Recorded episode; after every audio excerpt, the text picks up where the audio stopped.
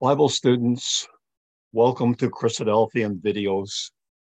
And this topic, Rome's struggle with Christianity. Now, this is a summary of a lot of information. And as, as such, there will be areas where I'm sure your interest will be drawn away to things that we don't say too much about. There are there's much more to be said, but we want to give you a sort of an overview of this topic. Rome's been around for a long time. That is the city of Rome. And it has been struggling with Christianity for uh, 2,000 years.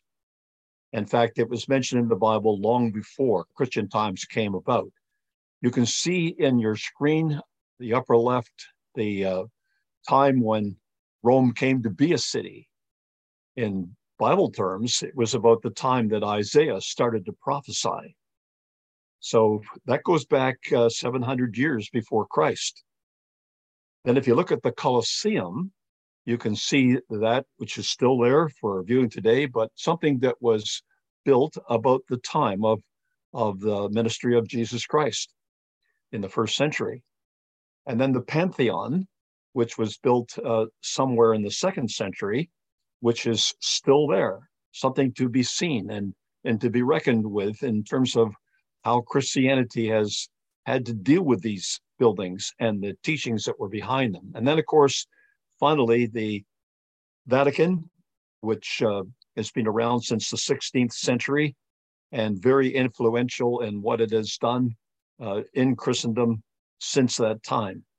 So there's a lot of history involved. It goes back, as I say, to 700 years before uh, Christian times with the prophecies of the prophets Isaiah, uh, prophets uh, Ezekiel, etc. Let's get started. The first thing that I want to illustrate to you is that God's law, which was given back in the days of Moses, long before Christian times, was that we have to watch out for symbols of adoration, ancient symbols of adoration. In Deuteronomy chapter 5, you won't uh, dispute this if you remember the Ten Commandments. Uh, you shall have no other gods before me. You shall not make for yourself a carved image or any likeness of anything that is in heaven above, or that is in earth beneath, or that is in the water under the earth. You shall not bow down to them nor serve them. So there has always been this wrestling with these ancient symbols that have come to us out of history. And uh, when we think about them, because you can go to a museum and you can find quite a bit of information about them. So look at this, for instance, this ankh from Egypt. It goes back a long, long time, uh, probably before uh, Israel was in Egypt. And this has a meaning. We don't really, it's not important for us to establish that meaning, but it's just a symbol. You see it often in ancient art, but God's view of these things was don't make something like that. So God had set this up in times related to the Israelitish history at the earliest times. Again, he'd said in Deuteronomy chapter 4 take heed to yourselves lest you forget the covenant of the Lord your God, which he made with you, and make for yourselves a carved image in the form of anything which the Lord your God has forbidden you. For the Lord your God is a consuming fire, a jealous God. God made it understandable. Don't have these images. Don't adore them. Don't have anything to do, not even to acquire where they came from or what uh, they people believed and what they did who had them. Now, I found in a trip to the seven ecclesias in the uh, area of Pergamos a statue to this this person, um, Asclepius, who was supposedly the the god of healing for the ancient Greeks. And here's a snake wrapped around a pole, and I had never seen that in ancient history before. And I thought, what? Why would they do that? What? is the significance of a pull around uh, a stake, except that it's relating to something that happened in the Bible when Moses was told by God to put a, a snake, a copper snake, make it out of copper, put it on a pole, and people who looked at it were healed. It could very well be that people picked that up. And well, Hezekiah found that the children of Israel were even worshiping it, and he destroyed it because, on that basis because it became a symbol of adoration, not what God intended. It had its its time, but he he did that to teach them a, lesson. But God has always been against these symbols of adoration. Now keep that in your mind. When we go to Daniel chapter 2, I think we see the first reference to Rome in terms of God's prophecies concerning it. For instance, it talks about an image, which was part of a dream King Nebuchadnezzar had, and it described uh, nations that came on the scene. Nebuchadnezzar was first in Babylon, and then uh, it came the Greeks and uh, the Persians, rather, then the Greeks, and then the Romans, and then a time when there was, uh, as it says in verse 41 there, part of iron and part of clay. But the determining metal for Rome was iron. And if you know a little bit about history, you could probably establish that without any reference to the Bible. But the Bible wanted people to know that as iron in verse 40 was very strong, it breaks in pieces and shatters everything. And like iron that crushes, that kingdom will break in pieces and crush all the others. So God was using this idea of something very strong in iron to represent the people that uh, would come at the time of following through on the Greeks and then leading all the way down through history until the coming of the Lord Jesus Christ. Now, this is one of the things you'll see again and again in the way God refers to that metal of iron and to the uh, nation that it refers to, that is the Roman people. Daniel chapter 7, verse 7, he's talking about the same division of nations, except he talks about them a little differently and describing them as beasts instead of parts of an image that Nebuchadnezzar dreamed about. And yet he used the, the same metals and he talked about this beast that had very strong iron teeth, devouring, breaking in pieces, trampling the residue with its feet. And it was different from all the beasts that were before it, and it had 10 horns. So our attention was attracted to that. It is attracted to Daniel chapter 7 to learn more about this iron teeth uh, in this beast and the way it devours. And, and uh, it must have been a very terrible, dreadful nation at its heyday. Well, look in, a, in Rome, and you will find something like this uh, this statue, this uh, arch, commemoration arch of Titus, uh, who came back from Jerusalem as the victor. You can see that in inscriptions and parts of the of that uh, memorial that's there in Rome. I think it's quite wonderful that this happens so that people who are doubters of history can go to Rome and they can see this along with other arches that are there about things that the Bible spoke about. about. And Jesus did in Matthew 24 when people were looking at the temple that Herod had built and uh, they thought it was so beautiful. And Jesus said to them in verse 2 of Matthew 24, Do you not see all these things? Assuredly, I say to you, not one stone shall be left here upon another that shall not be thrown down. And when you think of the the days in which they were living, they were the days of the Roman Empire. When you think of the fact that God had in his his uh, picture of what history would look like in the future to the prophet Daniel had described that very dreadful beast that would come and and uh, destroy other nations. I think people were able to put two and two together. By the time the apostle Paul wrote in Second Thessalonians, the identification become more definite.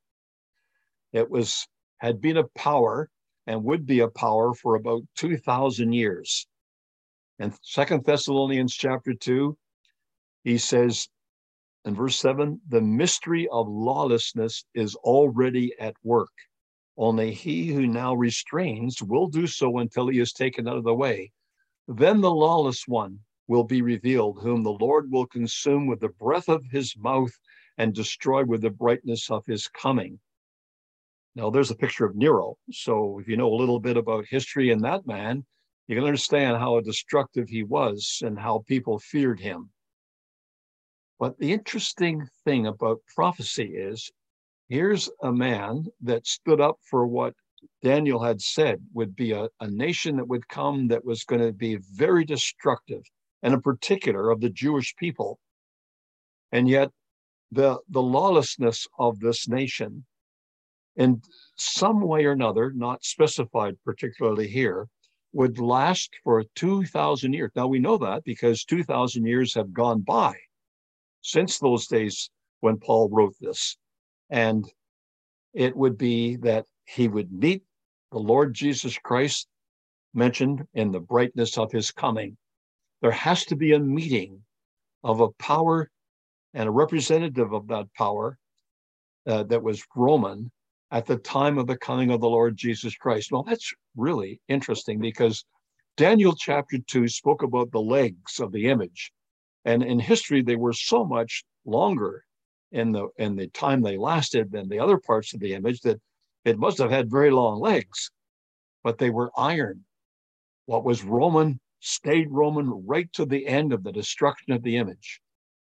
What was dreadful about the beast of Daniel chapter 7 is that it was Roman and that it followed the Greeks as the Roman Empire did, and that it would stay around in one form or another until it would be destroyed by the coming of the Lord Jesus Christ. And here's another reference to it in Second Thessalonians so for Bible students, the fact that these things are joined together as they are is really significant in telling us where we are in history.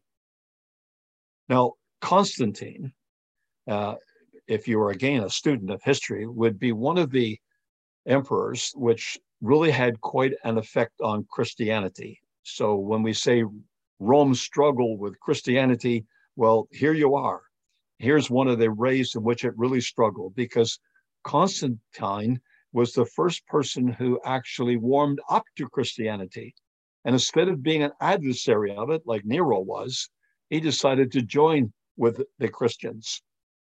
But I think he actually achieved more by joining with the Christians and destroying it than uh, Nero did by persecuting it. Look at what it says here. Constantine stood out because he became a Christian and unabashedly made Jesus the patron of his army. By 313, just two contenders remained, Constantine and Licinius. And the two jointly issued the Edict of Milan, which made Christianity a legal religion and officially ended the persecution. So, you know, you might think, well, that's great, you know, because now the Christians could do what they wanted to do. Oh, no, it didn't work out that way. Here's Constantine doing what he wanted to do. And in the Council of Nicaea in 325 AD, look at what it says. It explicitly affirms the Father as the one God and as the Almighty, and Jesus Christ as the Son of God, as begotten of, the essence of the Father, and therefore as consubstantial with the Father, meaning of the same substance as the Father, very God of very God. Imagine Constantine, he, he, was a pagan, and yet now he's ruling, he is presiding over a Christian council to decide what the teaching of the Christian church is. And here he is deciding uh, what is fundamental to Christianity. As you know, if you go to the Bible and you read what it says about the Antichrist, the Antichrist would claim that Jesus did not come in the flesh. Well, he's telling us that in his understanding, and this is, you know, being blessed by all these people that assembled with him. And Arius is gone now because Arius didn't follow this. And yes, the, Jesus now is of one substance with God. Well, that led them to the idea of Antichrist. And more can be said about that, but not in this particular presentation. Now, Rome can be identified by other parts of the scripture because if we go to Revelation chapter 17, look at what it says in verse 16. I saw the woman drunk with the blood of the saints and with the blood of the martyrs of Jesus. And when I saw her, I marveled with great amazement. Here is the mind which has wisdom. The seven heads are seven mountains on which the woman sits. And the woman whom you saw is that great city which reigns over the kings of the earth. Now, I was impressed by this point that that picture you see there of the seven hills being identified was actually in a in a travel guide that I had when I went to Rome to go around and have a look at uh, what the Catholics had there in the Vatican. And yes, there had been many cities probably that uh, are built on seven hills, and uh, or at one time in their history they they were built on seven hills, but there's only one city that's become famous for it, and that was the sense of the travel guide. Here is the city who's famous for having its city built on seven hills. Well, that's just wonderful because that's exactly what the verse says. The seven heads are seven mountains on which the woman sits. And that great city which reigns over the kings of the earth, well, which city was reigning over the kings of the earth at the time this revelation was given except Rome and continued to reign for centuries? Bible students don't miss points like this. Rome is being identified. Now, I want you to look at three books which I have used with uh, quite uh, a deal of interest. The book Hislop wrote, Alexander Hislop in 1916, was called The Two Babylons. And I'll just say outright that one of the Babylons was Babylon and the other Babylon was Rome. And then there was a, another minister, uh, a Christian minister. His name was Woodrow. He wrote in 1916 or 66 rather, and he wrote the book Babylon Mystery Religion, which is basically a takeoff of Hislop's work, The Two Babylons. And then there was another book written in 1997 by the same man, Woodrow. Same man, not just the, the same name. No, he was the same man. But he wrote this book, The Babylon Connection, which really he wrote to refute what he wrote in the first book, Babylon Mystery Religion. Now, I want to show you a couple of citations from this to illustrate what happened here. If we look at the first book, Babylon Mystery Religion, this is what he, he says on the cover. In a detailed biblical and historical account of how, when, why, and where ancient paganism was mixed with Christianity. From the early days of Babylon and the legends surrounding Nimrod, Semiramis, and Aramis and uh, Tammuz, certain rites and rituals are traced in their various developments, thus providing clues whereby the mystery is solved. The apostles had predicted there would come a falling away, and the proof of their prediction is now evident in history. With such evidence in hand, all true believers should seek as never before the simplicity found in Christ himself and to earnestly contend for that original faith which was once delivered unto the saints. So Ralph Woodrow wrote this. He wrote this actually just based on the teachings found in the earlier book I referred to that uh, was about the two Babylons. But this is a citation from the cover of the second book. The Babylon Connection shows that claims about Babylonian origins often lack connection. Takes a closer look at the often quoted Two Babylons by Alexander Hislop and provides some much needed clarification on the subject. Was Nimrod a deformed, ugly black man married to Semiramis, a beautiful white woman with blue eyes and blonde hair? Was Semiramis uh, originator of soprano singing and priestly celibacy? Was she the mother of Tammuz? Does the book of Revelation describe the Roman Catholic Church as Mystery Babylon? Now, he's essentially stated this through questions, um, probably rhetorical questions. He wants us to come to a conclusion by the question, but really, he has written a book to um, show that his first book was written without good thought. Now, I leave it up to you to to look at the two in concern and, and be concerned about what is which is right, the one or the other. But I want to also say, and I'm going to say this with a, a couple slides to illustrate why, that the book, The Two Babylons by Alexander Hislop, was a very well written and well documented book. It might be an old book, it might not, uh, you know, have the latest font and be of the biggest uh, font size, but it is a, a wonderfully uh, documented book.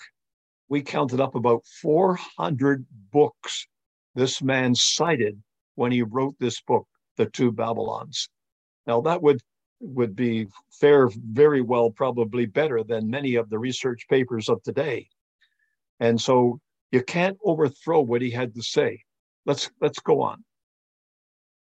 Rome struggled with Christianity. Who should be the greatest? Well, here's where the struggle started to, to show up because Jesus had specifically said this to his disciples in a dispute. It says in Luke 22, verses 24 to 26. Now there was a dispute among them as to which of them should be considered the greatest. And he said to them, The kings of the Gentiles exercise lordship over them and those who exercise authority over them are called benefactors, but not so among you. On the contrary, he who is greatest among you, let him be as the younger, he who governs as he who serves. Now, he's talking to the very uh, elite apostles of the Christian movement at the time. There would be no dispute among them about who would be the greatest. There won't be anybody established as the greatest. But what did Rome go on to do? And who does the Pope represent today, except what we're supposed to believe, the greatest, the one who is representing Jesus Christ? You see, you've got to see these disputes. you've got to see what Jesus actually had to say about this to understand what has happened in history and how this has been a struggle. If we go into 1 Corinthians chapter 11, verse 3, this is what the Apostle Paul goes on to say.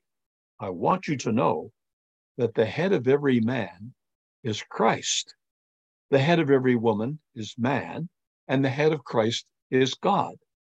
Or in Colossians chapter 1, verse 18, and he is the head of the body, the ecclesia, who is the beginning, the firstborn from the dead that in all things he may have the preeminence. Like there's there's nobody could stand on par with the Lord Jesus Christ. It it's stated clearly by the apostle Paul that he is the head of every man. And then the Colossians, that he is the head of the church. And what is his credentials? His credentials are he's the firstborn from the dead. Has any pope ever been able to say that I am the second born from the dead or compare with Jesus at all on that basis? No. No one would ever do that at this stage because no one has ever been made immortal except for Jesus at this point. Now, look at this pagan Roman influence, the title Pont Max, and as it relates to Christianity. And as it relates to the words of the Apostle Paul in Second Thessalonians chapter 2, to watch out for this. He says in verse 3 Let no one deceive you by any means, for that day will not come unless the falling away comes first, and the man of sin is revealed, the son of perdition, who opposes and exalts himself above all that is called God or that is worshiped, so that he sits as God in the temple of God, showing himself that he is God. Well, this prophecy is about someone who would dare stand up and claim that he is the chief person and that uh, everyone needs to reckon that and, and to acknowledge that in his presence. Well, this idea of Pont Max, the chief ruler, goes back to the times of paganism, as you can see with Diocletian's coin here, his head here, and you can see on the back of that coin, Pont Max. And then you look down and you can see here's Johannes Paulus II, John Paul II, Pope John Paul II, Pont Max.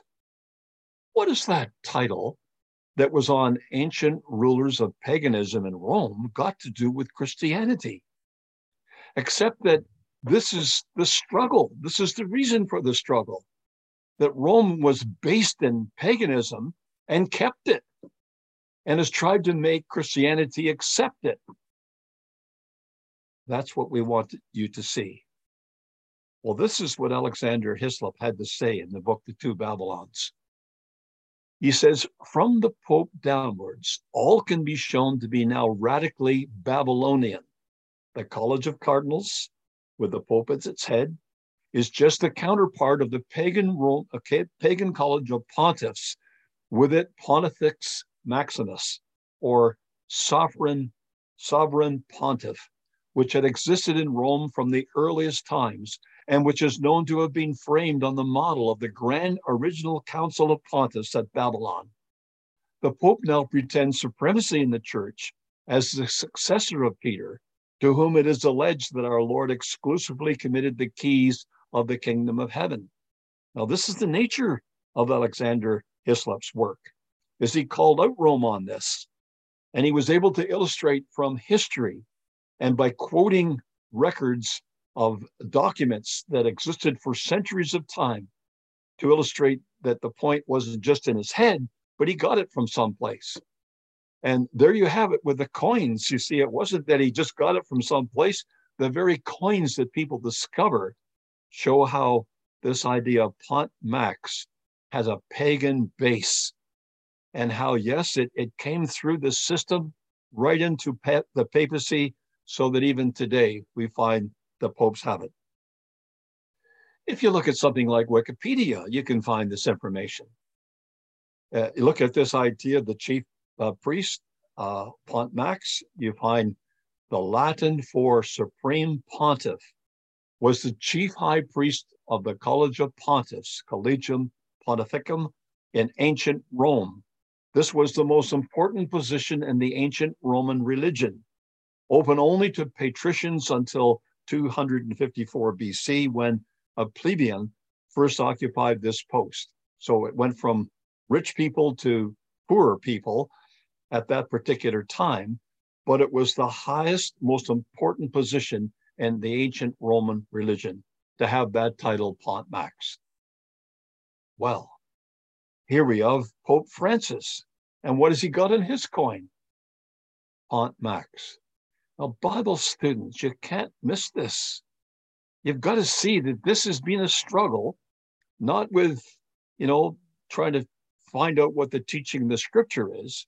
It's been a struggle with paganism that Romans had with Christianity.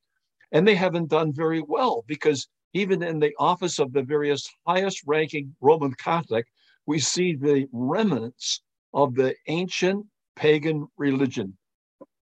High priest.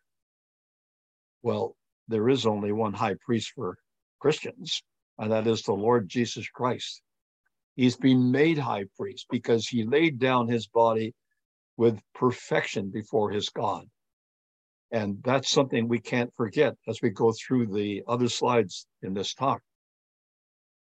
Here's another factor Rome's struggle with Christianity, the relics of their saints. Now, the Bible had taught this very clearly just like the images that we said earlier, when it comes to relics, Haggai had said to the people of his day, if one who is unclean because of a dead body touches any of these, will he be unclean? And the priest answered and said, It shall be unclean. Because clearly, if you've touched a dead body and you've touched a bone or you've touched any part of the body that's, uh, that's dead, you are unclean. Uncleanness is transmitted that by that way.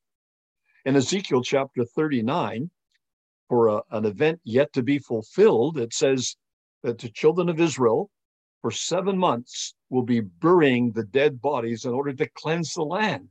There is no cleanness, there's nothing good about dead bones and dead bodies. Well, maybe there is if you look at the Christian church through the view of pagan Rome and the Roman Catholic Church, because this is what the two Babylons, Hislop's work, has to say. Nothing is more characteristic of Rome than the worship of relics. Wherever a chapel is opened or a temple consecrated, it cannot be thoroughly complete without some relic or other of he saint or she saint to give sanctity to it. The relics of the saints and rotten bones of the martyrs form a great part of the wealth of the church. The grossest impostures have been practiced in regard to such relics, and the most driveling tales have been told of their wonder working powers, and that too by fathers of high name in the records of Christendom. No wonder um, the idea of you know the, the writers of, of books have wanted to be careful what they had to say about this uh, book of Hislop's, the two Babylons, because it reveals so much about the Catholic Church. And it's hard to say why it is that, that, that people have rewritten their books, but I think this is a clue that this practice of relics is very relevant today. Like here's John Henry Newman, made a saint in 2019. And there's a picture from Rome of uh, his face along with the the uh, the standing uh, image, the uh, the the um, reproduction of what they thought Peter might have looked like with the keys in his hand, right in front of the Vatican. I remember seeing this myself for the first time and and really wondered why the Roman Catholics would ever have that image out there. But look at what the Birmingham, England uh, newspaper had to say about this idea of the saint. It says a first class relic of St. John Henry Newman was stolen from the Birmingham Oratory sometime in late January. This is 2020. The Oratory announced in its weekly newsletter. No, it illustrates, and there's a lot more information about this. This is just a quote I wanted to give you to illustrate that it, it wasn't me saying this, it was a newspaper saying this. It's what people believe about this subject even today is that the Roman Catholic Church does still use relics, something that came out of pagan Rome to sanctify things, something the Word of God says would be the last thing that you'd ever want to sanctify part of your ecclesial building or of your church building because it would defile it. And the fact that it was stolen must have meant that it had some value to somebody. Well, there's a book which has been written. This is not a Christadelphian work, but I found it quite interesting to just look and survey what a man like Garry Wills has to say about uh, the history of the of the popes. He says people's sin in the past was blatant, as Catholics themselves realized when they painted popes roasting in hell on their own church walks. Surely the great abuses of the past, nepotism, the murders, the wars of conquest, no longer prevail. Yet the sin of modern papacy, as revealed by Garry Wills in his penetrating new book, is every bit as real, though less obvious than the old sins. So, what we see is the continuing struggle.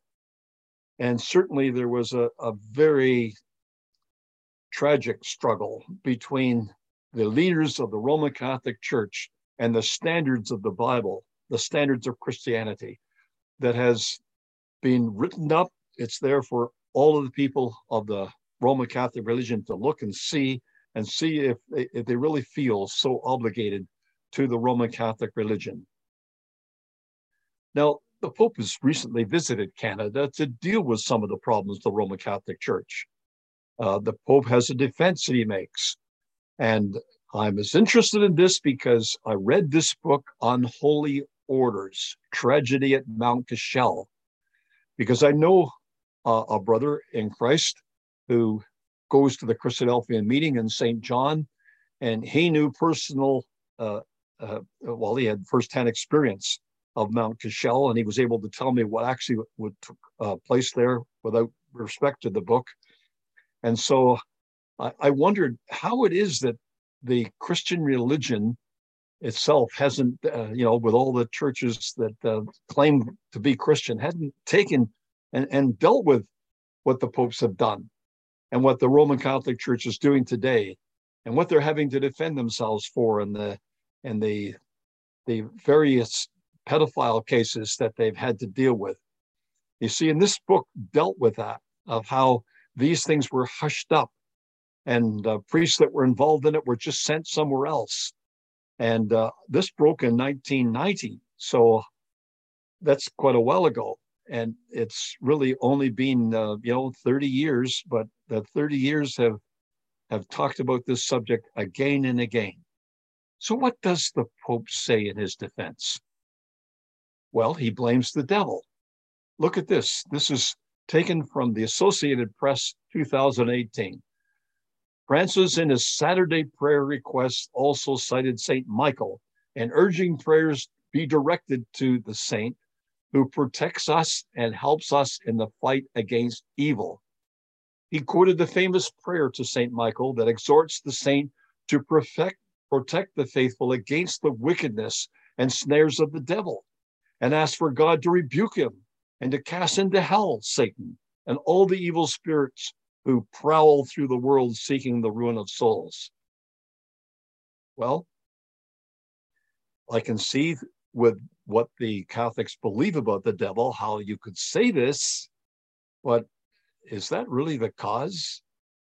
Isn't it to deal with the people themselves and the policy, the teaching of the church concerning celibacy, etc., that this is happening? Well, here's another newspaper, and this is what it said about the same time. He says the Pope blames the devil. The devil is alive and well, working overtime to undermine the Roman Catholic Church, Pope Francis says.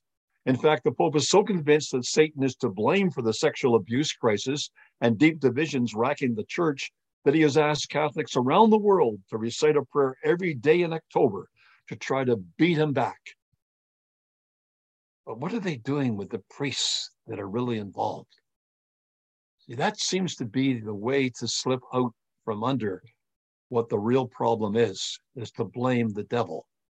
And if you knew really what the Bible teaches about the devil, they aren't able to slip out from what the Bible can, contends that the devil really is. So here's a citation from the Chicago Tribune of why people still belong to the Catholic Church. Why do you stay?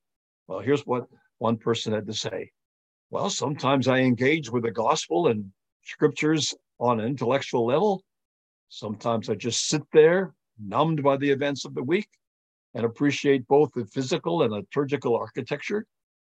Being at a Catholic Mass is like being inside a sonnet. Though what's inside changes, the structure stays the same, the Gloria, the Alleluia, the Sanctus, the Agnus Dei, it's comforting to know that the same ritual, the same structure is being repeated every day in hundreds of languages around the world. Something like the Pope. Just think of something else. That's roughly what that person is saying. So let's ask another person. And this is what she had to say. People have asked me how I, as a progressive and a feminist, can stay in the church with all its problems. I stay for the same reason I stay in the United States, whose leaders have also been guilty of crimes throughout the decades. It is beautiful and it belongs to me. It is my home.